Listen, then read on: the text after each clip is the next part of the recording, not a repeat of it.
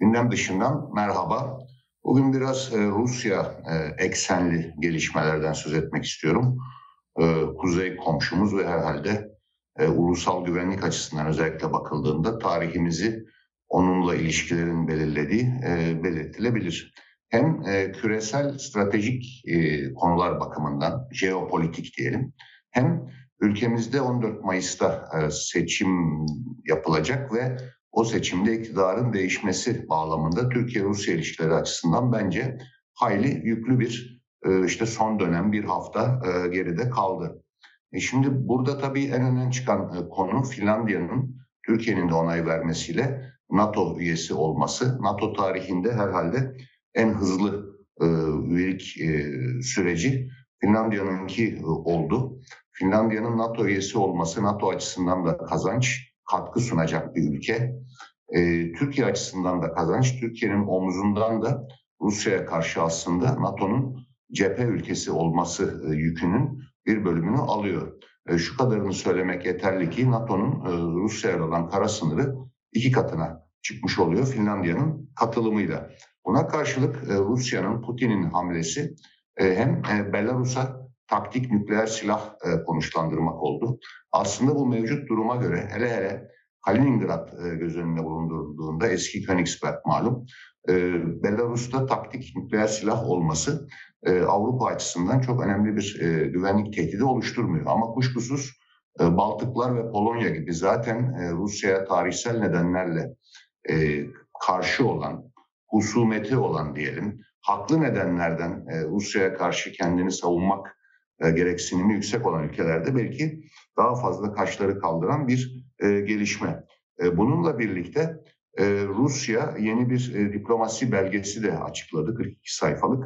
Burada artık açıktan e, Batı'nın e, Batı ile bir karşıtlık e, böylece bir doktrine bağlanmış oluyor. Herhangi bir düşmanlık güdülmediğini Lavrov her ne kadar söylese de Rusya Dışişleri Bakanı burada artık net bir biçimde Rusya'nın sanki bir batıdan, NATO'dan bir saldırı altında olduğu ve buna karşılık kendini korumak için e, her şeyi yapacağı ortaya çıkıyor. Bir diğer ortaya çıkan konu Rusya'nın belki bir aslında e, kendi önemini yani Rusya'da Putin'in e, yapmaya çalıştığı hep Sovyetler döneminde olduğu gibi e, ABD ile eşit muhatap olmak. Ama elinde işte belki ABD kadar e, nükleer başlık olsa da sonuçta Rus ekonomisi yalnızca dönüp dolaşıp petrole, gaza dayanan, biraz da askeri ürünlere dayanan ve büyüklüğüyle ancak İspanya'yı bulan, hatta Kaliforniya eyaletinin ABD'nin gerisinde kalan bir büyüklük. Bu açıdan işte e, yanına bu defa Hindistan'ı ve Çin'i almaya çekmeye çalışarak bir hamle yapıyor. Böylece ayrı bir büyük hani bir e, kara e, topluluğu e, Avrasya deniyor ya işte bizde tam da Avrasya aslında belki bir Asya topluluğu kurmaya çalışıyor. Çin ve Hindistan gibi e, dünyanın en büyük nüfusuna sahip iki ülkeyle birlikte. Ama bu her iki ülkede hem Rusya'dan işte Ukrayna'nın işgal dolayısıyla ucuz petrol gaz almayı sürdürürken diğer taraftan Ukrayna'nın işgali konusunda e, gerekli desteği, e, Rusya'nın aradığı desteği de ona sunuyor gibi bir izlenim vermiyor. Kaldı ki Hindistan'ın da Çin'in de ABD ile olan ilişkileri Rusya gibi değil. Haydi Çin yine belki bir husumet içinde, yeni bir soğuk savaşın bir tarafı ama Hindistan e, hiç öyle değil. Bunu da belirtmek gerekir. İşte tam da bugün e, Macron, daha önce hatırlayacaksınız Olaf Scholz, e, Alman şansölyesi Çin'e gitmişti.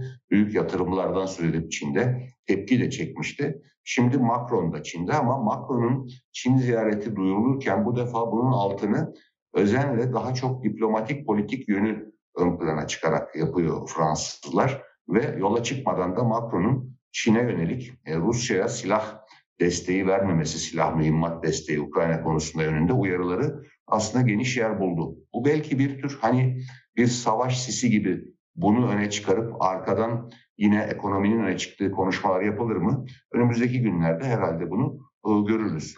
Kaldı ki bunun öncesinde Olaf Scholz'un arkasından e, aylar sonra olsa da Macron'un e, işte Çin'e gittiğini söylüyorum ama Xi Jinping malum Moskova'daydı. O da önemli bir ziyaretti ama onun arkasından da yine sanki Çin'in o e, Putin'in aradığı desteği e, verdiği görülmedi ve hatta Putin'in de Belarus'taki bu nükleer taktik, taktik nükleer silahları konuşlandırması aslında Çin'in e, yaklaşımına da nükleer silahlar konusunda e, aykırı denilebilir.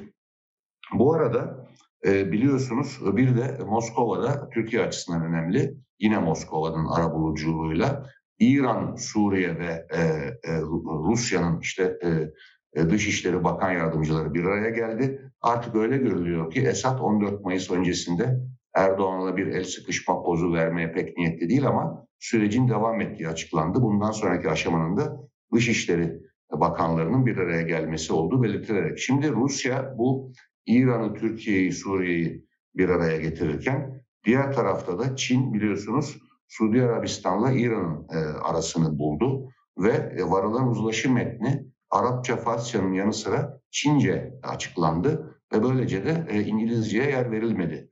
Bu işin bir diğer tarafı hani İngilizce yer verilmemesiyle birlikte yine aslında bu Çin, Hindistan, Rusya bunun yanına Brezilya'yı da koyabiliriz. Hani BRICS ülkeleri olarak kendi aralarında daha çok Çin para birimini kullanarak ticaret yapma yönünde bir girişim.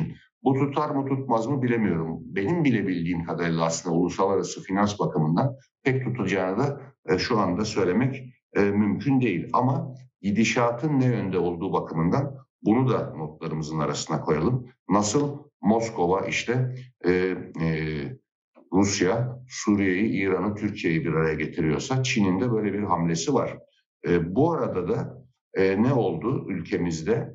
E, işte ABD e, Büyükelçisi Jeff Flake ortak Cumhurbaşkanı adayı Kemal Kılıçdaroğlu'nu ziyaret etti. Gayet doğal bir ziyaret. Ama buradan büyük bir tepki çıkarttı Cumhurbaşkanı Erdoğan ama ben işin o yönüne değil şu yönüne dikkat çekmek istiyorum. Bunu Murat Yetkin de yazdı. Sızan bilgilere göre S-400 konusu açılmamış. Oysa yine burada Medyaskop'ta e, Profesör Doktor Serhat Güvencin çok akılcı bir önerisi vardı. S-400 e, Hindistan'a e, verilebilir diye. Çünkü Hindistan'ın Rusya'dan beklediği S-400 teslimatı var. Rusya S-400 teslim edemiyor. Ukrayna'da e, başı belada. Bu açıdan Türkiye'deki bataryanın Hindistan'a sevki ve bu üç ülke arasında ödemeler bakımından nasıl bir denge tutulacağı bana gerçekten Serhat Hoca'nın önerisi çok akılcı geldi. Ama Jeff Flake ile Kılıçdaroğlu görüşmesinde S-400 konusunun açılmamış olması ne anlama geliyor? Bunun üzerinde de durmak lazım. Acaba artık bundan sonra Türkiye'den evet F-35 konusunda ümit tamamen kesildi. Yalnız F-16'larla mı yola devam edilecek? Yoksa yeni iktidar gerçekten 14 Mayıs sonrasında şu S-400'den kurtulup Türkiye'yi F-35 programına dahil ettirebilecek mi? Bence somut hedefler arasına bu yazılmalı. S-400'den kurtulup F-35 programına geri dönmek.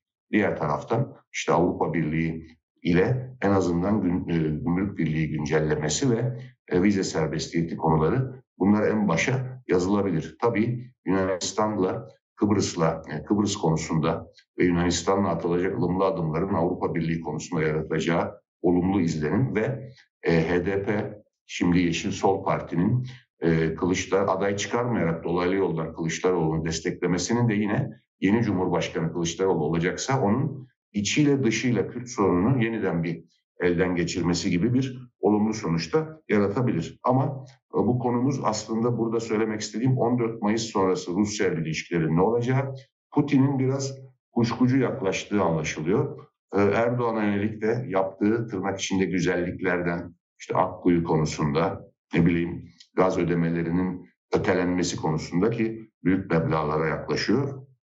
Bu konuda yaptıkları Rusya'nın e, sanki Erdoğan'dan yöne terazinin kefesine elini bastığı izlenimini güçlendiriyor.